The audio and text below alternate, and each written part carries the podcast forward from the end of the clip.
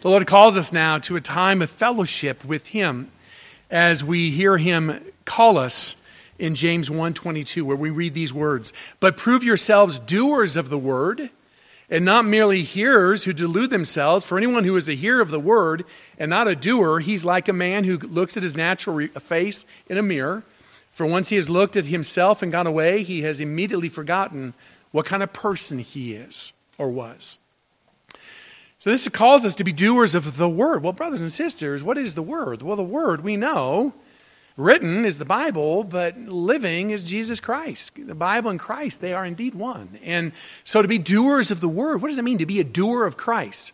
Well, that begins with you and I fellowshipping with him, knowing him, loving him, seeking him, and letting that be the overflow of then indeed upholding the Word of God. So, indeed, this morning, this is a call for us to come to the fount of grace, to fellowship with our Lord to, together, and then by that means um, be empowered and inspired and desirous of walking after Him. So let's do that. Let me invite you to turn your Bibles to second or to second to Esther, the eighth chapter, and. Uh, this is a continuation of what we saw last week, and we're still not going to finish this chapter. We'll come back to it next week and wrap it up. Um, this chapter as we move into chapter 9. But um, this morning, I'm going to read 8, 1 through 3 to give us context, and 1 through 3a to give us context, and then we'll dive into this wonderful passage as it describes the glory that awaits us in Christ. Let, uh, let me invite you to stand together with me as we read God's word. Hear now the word of our king.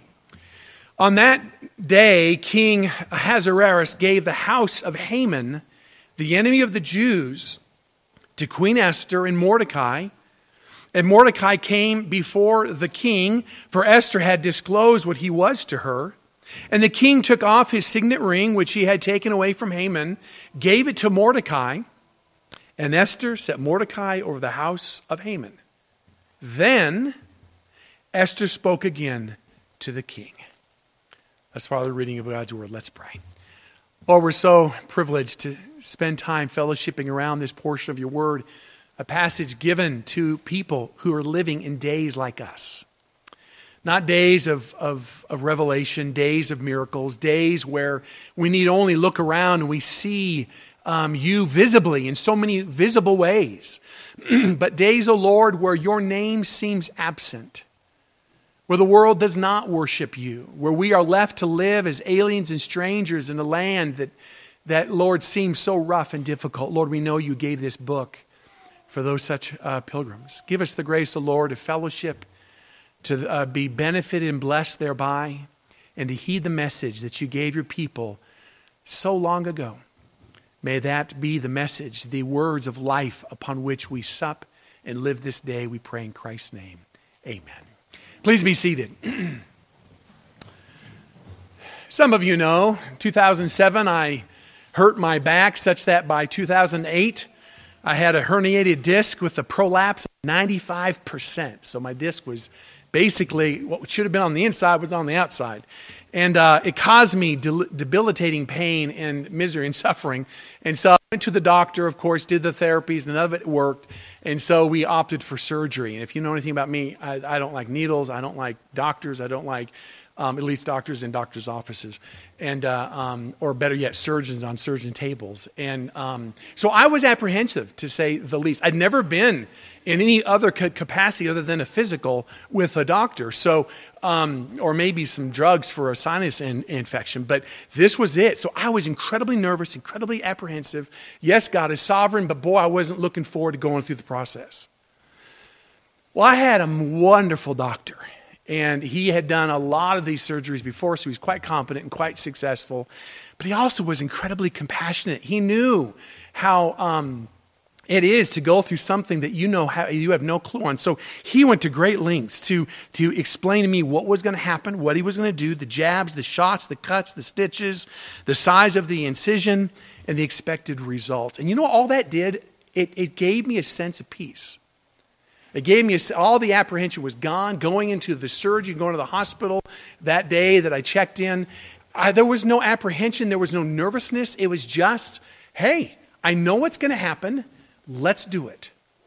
It's amazing about what knowledge about the future does for you and I and where we live, isn't it? And that's no doubt probably why throughout the Bible, God gives us time and time again statements of what He's going to do in the future.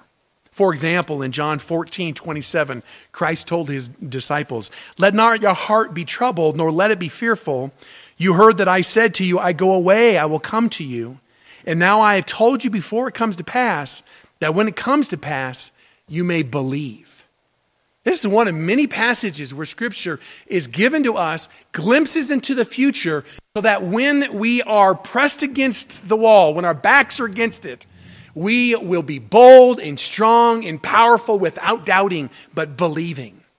And Esther, uh, the passage of which we're looking right now, is one such section. As you know, Esther is all about God's providence, written for God's people who would soon be in the intertestamental period, where there would be no prophets, no miracles, nothing God would seem to be absent from life, just as there's no name of God in, Esther. So God's people would be living a world where God seemed absent. But yet, from looking at Esther, what have we learned? While God may be conspicuously absent, he was present very close, clearly throughout this entire ordeal with his people. His name's not uh, mentioned, but his fingerprints are all over the life of God's people during this time.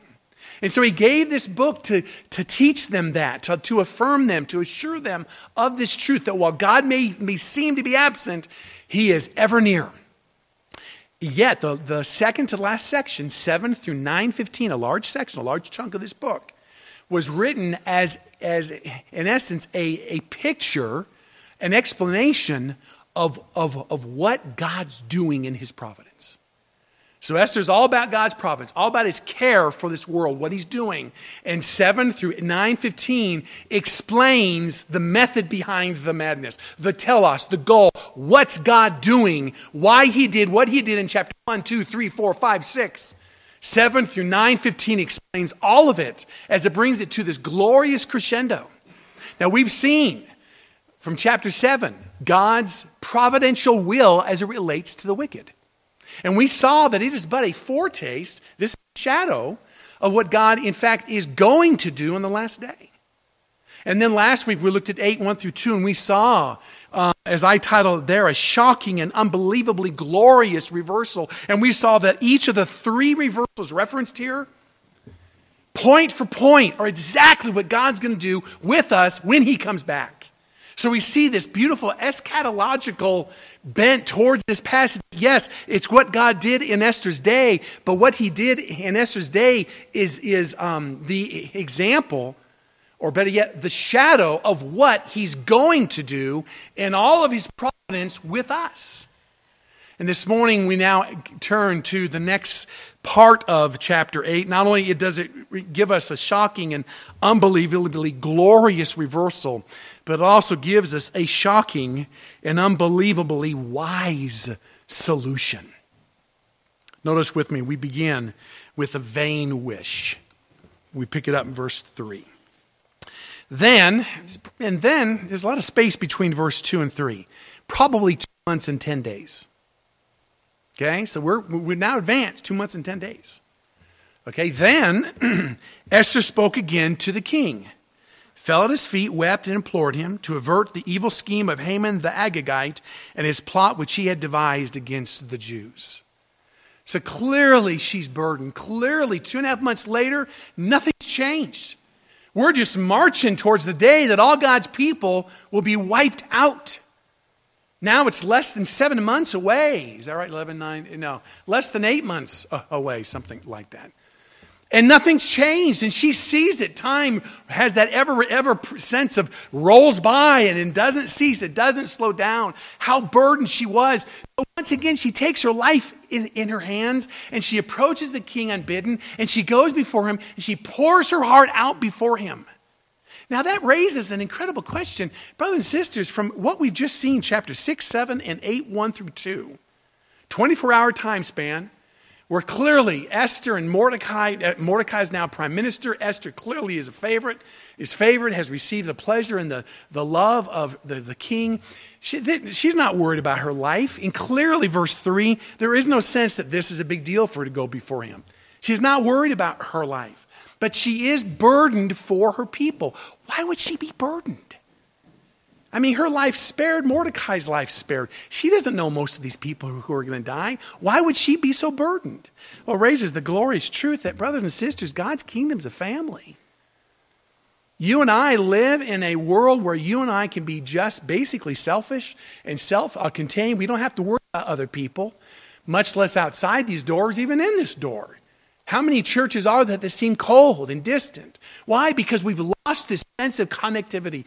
Christ, we, in, in 1 Corinthians, Paul describes this For even as the body is one, and as many members, and all the members of the body, though they are many, are one body in Christ, so also is Christ. And if one member, and if one member suffers, all the members suffer with it. That's why she and Mordecai are burdened. That's why she's coming before the king, taking her life in her hands, because she's burdened, rightly so, for God's people. So she approaches him knowing that this horrible day is, is quickly marching on where God's people will be executed, um, again, about 11 months, or I'm sorry, eight, eight months. So she approaches him, and you know Esther, she's calculated. One of her abilities is to persuade. So she approaches him and gives him three reasons why he should avert the uh, law that, or rescind, revoke the law that was passed that would kill God's people. Notice with me each one of them.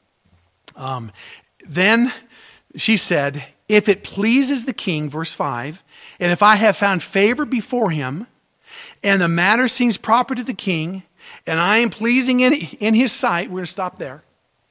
You might think this is the protocol for anyone entering into his presence, certainly Esther's protocol. If you compare that to um, Esther 5, 7 through 8, if you want to look there, or, or Esther 7, 3, uses almost the exact same uh, language. In fact, it is the same language. If it pleases the king and if I found favor in his sight. That's just the divine protocol or the, uh, the uh, uh, uh, uh kingly royal protocol. But she goes beyond that here, which tells us and the way that it's written, she's pouring her heart out before him. Notice it goes more than just that. If it pleases the king, if I found favor before him, and the matter seems proper to the king, and I am pleasing in his sight, the first basis upon which Esther makes an appeal that he revoke the law of Haman is based upon how pleasing she is before him. Haven't I been the loving wife? Haven't I been great to, you? Haven't I pleased you? Based upon how much I have done to please you, please revoke the sentence. That's the first basis.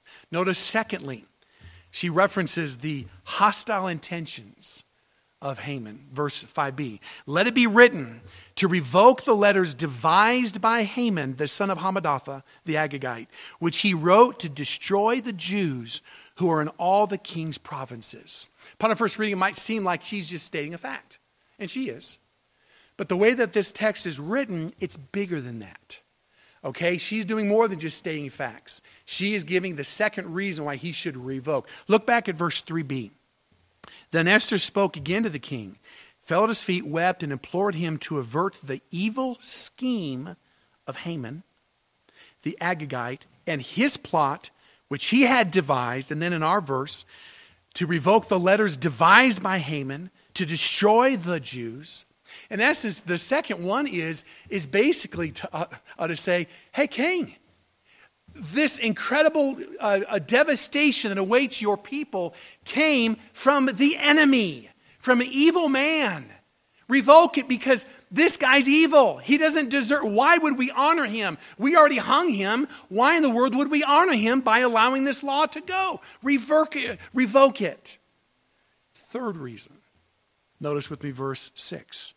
For how can I endure to see the calamity which shall befall my people? And how can I endure to see the destruction of my uh, kindred? This is the appeal of love. She says, I know you love me. You're a loving husband. You care for, uh, uh, for me. How can you live in a world where I can't endure? Because my kindred and my people are going to die. So she appeals to him based upon his love. You're a loving king. Please relent, revoke what you've what has, is going to uh, take place. Well, brothers and sisters, as valid as each of these reasons may have seemed to her and to us, I'll underline that one. As valid as these reasons might seem to you and me, nevertheless, the truth be known, they're weak. Because we know, in terms of the first one, haven't I pleased you? Well, Vashti pleased him too. And what happened to Vashti? right? Or, you know, um, Haman, how horrible he is. Truth be known, it was the king who authorized it. Legally speaking, it's the king who made the law, not Haman. So you can't blame Haman for it. You got to blame the king. That falls on its head. The only really valid one is, but you love me. You love me as a king. You love me as a husband. I, I, you know, you are a wonderful, loving man. Please, out of your love for me, for the sake of your love uh, for me, don't allow this uh, to happen. That's somewhat valid, but, the, but there's a problem here. There's a pickle, massive pickle. You know what a pickle is in baseball, right? There's a pickle here. How is this a pickle? The pickle is as much as the king might have been moved by the first and second or third argument, or all three of them put together. The king is impotent to do anything about it. Why? Skip down verse 8. Because, brothers and sisters, unfortunately, there's a law in the Persian Empire, verse 8b a decree which is written in the name of the king, which was the case of Haman's order, and sealed with the king's signet ring, which is the case of Haman's order, may not be re- revoked. The king is basically saying, look, those reasons, they may have been the greatest reasons in the world. From our perspective, they, they were great moving reasons. Haven't I pleased you? And isn't the, the genesis of this from something horrible? This is a horrible thing. And thirdly, you love me. How, how could you not act? While all that sounds great, the problem is you can't change the law of the Persians. That law is intact and will remain and be carried out because it was sealed with the king's signet ring. Can't change it. that brings us then to a lawful solution. Notice verses 7 through 10. So King Ahasuerus said to Queen Esther and to Mordecai, the, the Jew, notice he's speaking to them both. Behold, I have given the house of Haman to Esther, and him they have hanged on the gallows because he stretched out his hands against the Jews. This is a part for the whole. It's a summary of 1 through, through 2. In essence, what he's saying is he's referring back to 1 through 2 and says, Look, two months ago in 10 days, I set you, Mordecai, up as prime minister. I gave you, Esther, power and, and, and charge. In essence, fix it yourself. Why are you appealing to, to me? You can fix it yourself. Well, how would they fix it themselves? Because you can't change, you can't revoke um, a, a, decree. Notice, now you write. In fact, you is in the emphatic in the Hebrew. You, you guys do it. Stop appealing to me. Stop bothering me. You fix this. You can do this. You're in the position to fix this. Now, you write to the Jews as you see fit. In the king's name, seal it with the king's signet ring, for a decree which is written in the name of the king and sealed with the king's signet ring may not be revoked. Do you see what this incredible solution is? What is it? While you can't revoke that law, you can pass another law that would address the threat contained in the first law. Do you see it? While you can't revoke that law, it's, it's, it's irrevocable. You can make another law that would address the threat that the first law poses to all of God's people. And um, thus, he says in verse 9 through 10 So the king's scribes were called at the time in the third month. That's the month of the Sivan on the 23rd day. So again, that's two months, 10 days later. And it was written according to all that Mordecai commanded to the Jews. So they made a decree. They, they, Mordecai and Esther came up with a law that would preserve, that would protect God's people from the hostility of the first law. Okay? So Mordecai commanded to the Jews, the satraps, governors, the princes.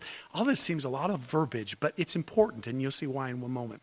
Princes and province was extended from India to Ethiopia to 127 provinces, to every province according to a script, to every people according to the language, as well as to the Jews. This is new, um, because that wasn't when Haman passed his.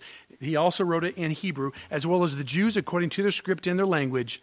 And he wrote in the name of King Ahasuerus sealed it with the king's signet ring, and sent letters by couriers on horse. So we might read this and go, that's a lot of verbiage.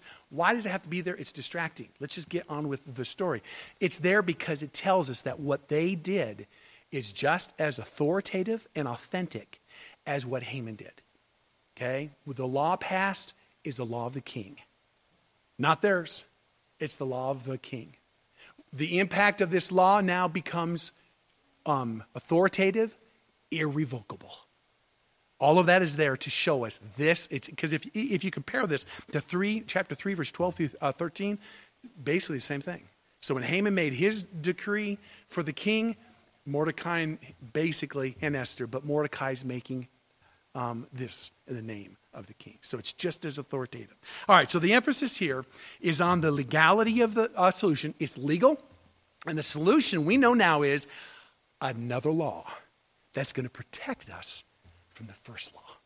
Okay, well, what is that law? Well, that gives us down to verses 11 through 14, the particulars of the solution. Notice with me. This is a law that Mordecai and Esther came up with. In them, in these letters, so this is what the content of the decree is now. The king granted the Jews who were in each and every city the right to assemble, to defend themselves, to destroy, to kill, to annihilate the entire army of any people or province which might attack them, including children and women, and to plunder their, sto- their spoil on one day in all the provinces of the, the king Ahasuerus, the 13th day of the 12th month, that is the month of Adar, which is the exact same day that Haman chose to kill all of God's people. All right, now, just as a footnote here, liberals make a big deal about this in chapter 9. So you'll hear this probably one more time when we get to chapter 9. They have such a problem with this. You say, how evil, uh, what kind of a religion is it that would, that would allow people, command people to um, attack and kill and destroy and kill women and children and name it? What a horrible uh, religion. Commentators, uh, uh, conservative ones, are quick to point out they didn't say that when Haman passed his decree. Is they have no problem with God's people being destroyed. But the moment God's people are given the right to defend themselves, underline that phrase, because that's what's going on here. The right to defend themselves, now they have this massive problem. But, brothers and sisters, they, they completely miss the point. This is not giving them free, uh, uh, what's the word, open season upon Persians on that day. This is not saying on that day Jews can kill any Persians that, that they want. That's not what it's saying. This decree is saying on that day when the Jews are attacked, they can defend themselves. That's all that this is saying. Don't let anything else bother you. What you read there, and I'll address some of the difficult women, children, and the whole bit. Don't let it bother you. Because all this is saying is God's people can act reactively on that day. If they're being attacked, they can, they can give unto others what those others are giving unto them. In the ancient world, that's justice the law code of Hammurabi, right? If you take an eye, you give an eye, right? If you take an arm, you give an arm. Hey, if someone attacks you, you have the right to defend your, yourself in kind. That's all that this is doing. And to show you that, notice 13 through 14. A copy of the edict to be issued in law, uh, in, uh, as law in each and every province was published to all the peoples so that the Jews should be ready for this day. That's an important phrase later on they'd be ready for that day to avenge themselves on their enemies. The couriers hastened, impelled by the king's command, went out riding on the royal steeds, and the decree was given out in Susa, the capital. Two words are important. This little phrase, to avenge themselves on, on their enemies. It's important you, you, you understand what this is the essence of the decree. They can avenge themselves on their enemies. What's one? What's an enemy? In the book of Esther, this word, enemy, Oyev. I memorized that in the Hebrew because it sounds like a bad guy going, oh yeah? Or when I'm a, I'm a kid, hey mom, I did all my job, and then an older brother or sibling come and say, oh yeah? Oh, yeah? He didn't do that. He didn't do the job. He's a loser, right? So oyev is an active word. Okay? What makes an enemy, what makes someone "oh oyev is if they're actively causing you harm. That's, it. That's an enemy um, for example, when we first meet Haman in chapter um, what is it? Chapter, uh, I don't know what the chapter is. Chapter 3, verse 1. We're told that Haman is, a, um, is not, he, no reference to him being an enemy. It's just uh, simply that he is the son of so and so. He doesn't become an enemy until we get to, um, uh, where is it? The first time he, he makes the decree. Esther 3, verse 10, and then Esther 8, verse 1, and 13, and 9, 10. He's called an enemy when he passes a decree to kill God's people. When, he's, when, he, when his life is hostility against God's people, that's when he becomes an oyev. Oh, yeah? Okay? That's when he becomes the bad guy. You see it outside of him. Notice chapter 9, verse 1. Now, in the twelfth month, that is the month of Adar, on the thirteenth day, when the king's command and edict were, were, were, about to be executed, on the day when the enemies of the Jews hoped to gain the mastery over them. Who are the enemies of the Jews? Those who would seek to attack them. Not all the Persians, they're not the enemies. Only those people who are seeking to gain mastery over God's people, they in turn become the enemy. It was turned to the contrary so that the Jews themselves gained the mastery over those who actively hated them. Do you see it? In this text, the decree is you can, you can exact vengeance against those who are actively seeking to harm you. next, would you notice the word vengeance? Avenge. Nakam. Sounds like nakaming someone's head off, right? I'm going to nakam your head off. Okay, that's another way to memorize. So the, the second word, naham, okay? In Hebrew, that word speaks of punitive responses for a prior wrong. So there's a, there's a wrong, as a wrong's taking place, you can respond. So very clearly, this is not talking about, hey, Jews, guess what? God's people, on the same day, you can rape, pillage, and burn anyone that you want. That is not what this is saying. This is saying, on that day, any who attack you, you can respond in kind. That's all that this is saying. Now you say, okay, why is that needed? This is why. Understand this. This is huge. Haman's decree, passed by the king, in essence made the entire nation of Persia for one day deputies. It deputized the nation to kill God's people. Now, God's people weren't deputized, only the nation was. Now, what would happen if a soldier of Persia was bringing a criminal to prison? Um, he, he, he steals, right? A person, a robber, a thief. He brings him to prison. That thief turns around and kills him. What's going to happen to that thief? What would justice say? Well, he'd be killed in that day. Why? Because he lifted his hand up against an official of the kingdom. He lifted his hand against a guard, and he killed that guard. Therefore, he should be killed. Brothers and sisters, Haman's law deputized the entire nation such that for a Jew to defend themselves on that day, say there's this Jew, uh, a Persian comes to attack him and, and enslave his kids, take his property, and kill him. If he lifted his hand against him and killed that Persian, after that day, that Jew could be executed because he lifted his hand against an official of the Persian Empire. Do you understand it? So, what did this second decree do? It, it, it created a detente. It, it said all of the Jews are also deputized. It's masterful. Okay, the threat that was against them, it basically it's the Cold War, right? Russia has four nukes. Well, we've got five. All right, then they got six. Well, we just made seven. Right? You just keep on going. What's going to happen? Mutually assured destruction. That means no one's going to attack. No one's going to attack them. And if they do, they're nuts. Because if they attack the same thing that they do, if they try to your property, you got theirs. They kill your kids, you kill theirs. They take your wife, you take theirs. Enslave her. Whatever they want to do to you, you can do back unto them. It's simply a detente. That's all that this is. So it's not this evil, wicked command to go out and kill and rape and destroy. It's you can defend yourself. You now have become deputized. Not only is every other person deputized, now the Jews are deputized for that one day. And on that one day, they can respond to anyone who attacks them. Do you see it? It's beautiful.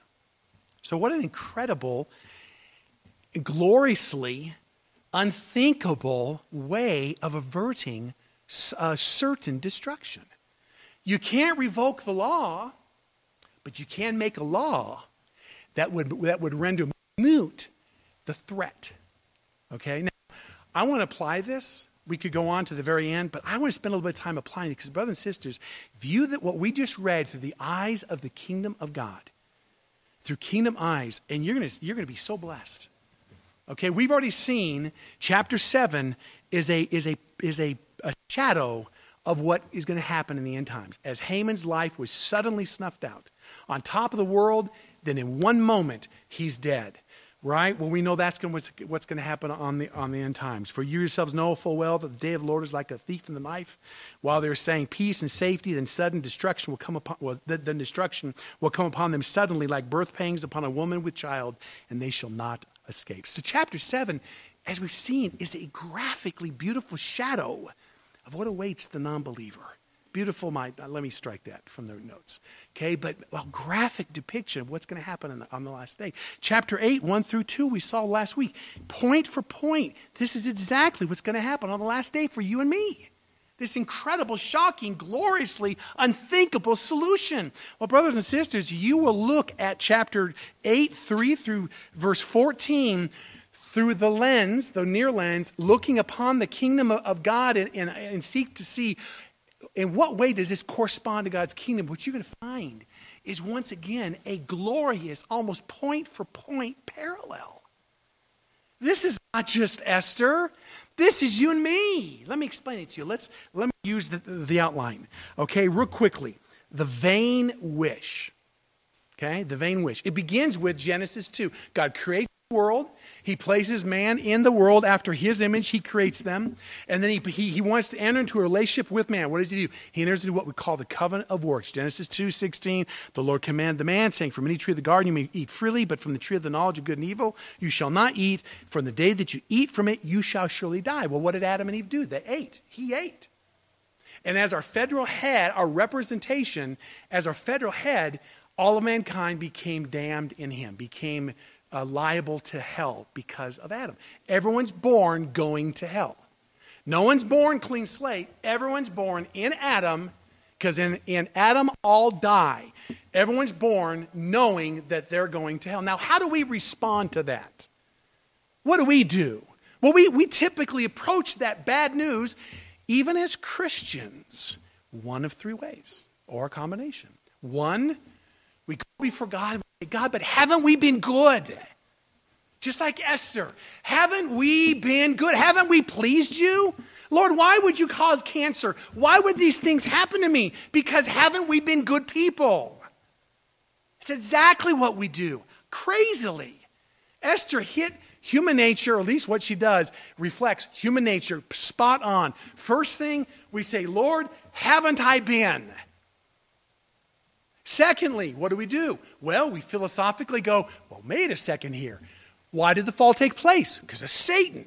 Satan's the bad guy. God, come on. Satan tempted Adam and Eve. Why don't you attack Satan? And, and you will. So, Lord, come on, relent. Relent. It's not us, it's Haman. It's not us, it's Satan. Blame shift. It's Satan. Very typical. Thirdly, but God, I thought you loved me. Lord, avert cancer, avert the difficulties, avert life, avert hell because you, God, brothers and sisters, many people believe, believe God loves them too much to send them to hell.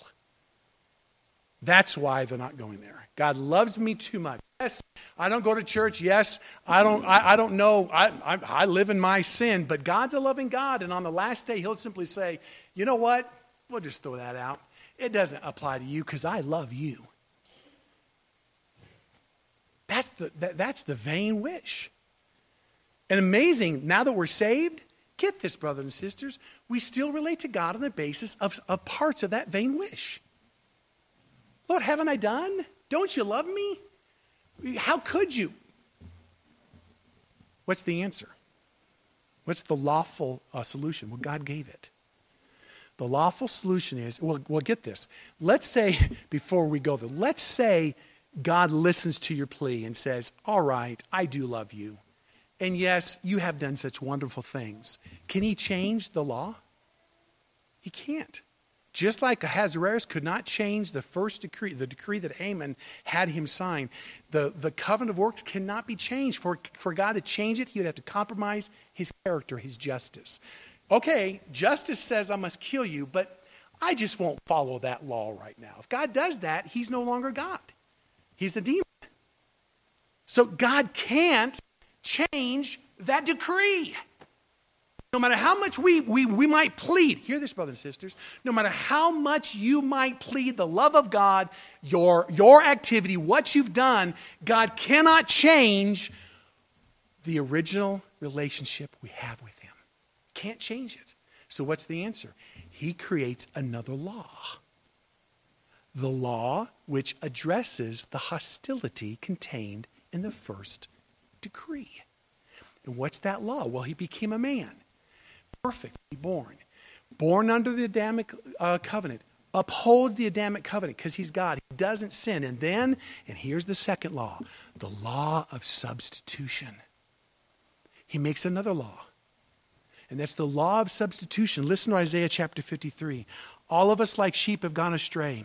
Each of us has turned to his own way, but the Lord has caused the iniquity of us all to fall on him. What did this do for us, brothers and sisters? Not only did it forgive our sin, but it gives us life. Brothers and sisters, the law of substitution, God said, I'll go under the law that kills you, I'll uphold it, and then I'll give you my life. That's the law of substitution. You'd never dreamt that that was possible in Genesis 2. Genesis 2, we're damned because, or Genesis 3, because Adam disobeyed and Adam all died. And we have nothing to say about it. But God, being rich in love indeed, rich in his grace, became man, upheld it, and then gave his life, another glorious law, the law of substitution, gave his life in the place of the sinner.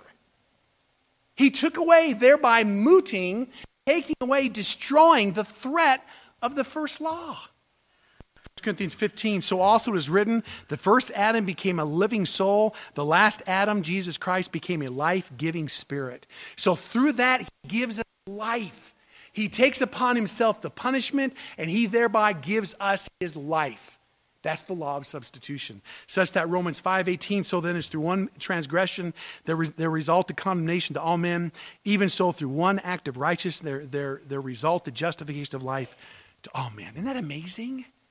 What you see in Esther is exactly, it's a shadow of exactly what God would do with the Adamic covenant, which we violated.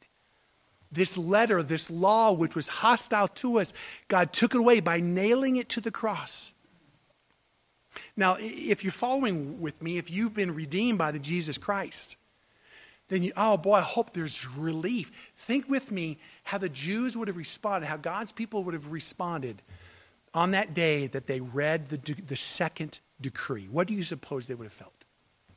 You just read, you can defend yourself. You're now an author, you, you now are an, are an official, authorized vessel of the state for one day.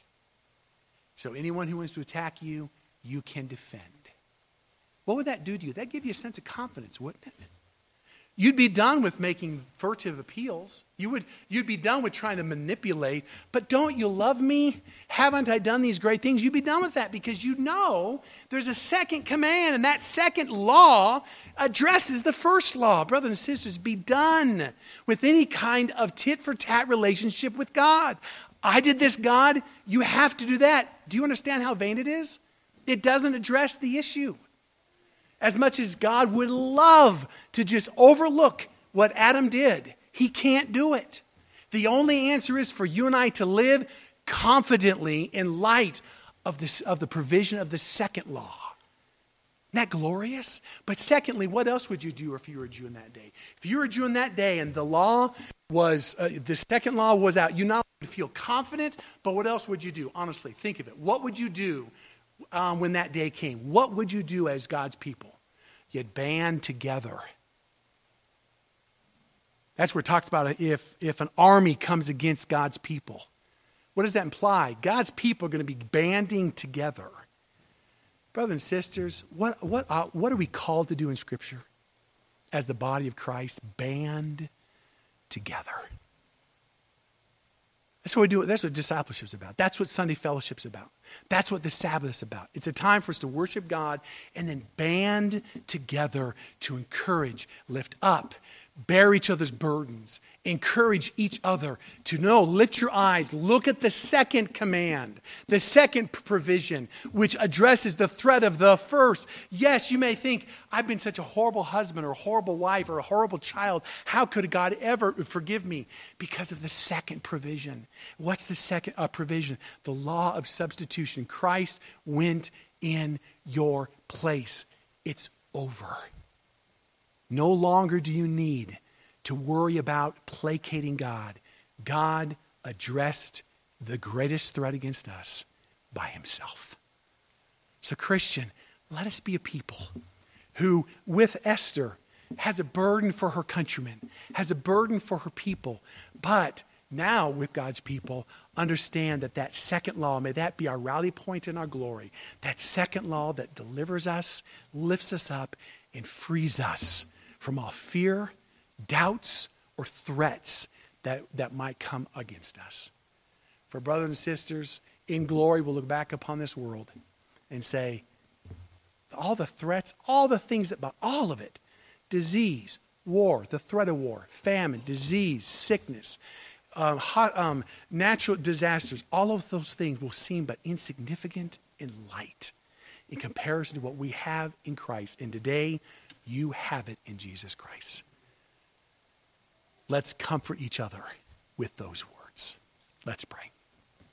Father, what a delight and joy it is to look at another section of Esther and this section that is such a picture, a foreshadowing of what awaits us in you, and a foreshadowing of what occurred when Jesus Christ came to this earth. That, Lord, through his stripes we are healed, through his life we live, through his death we are forgiven.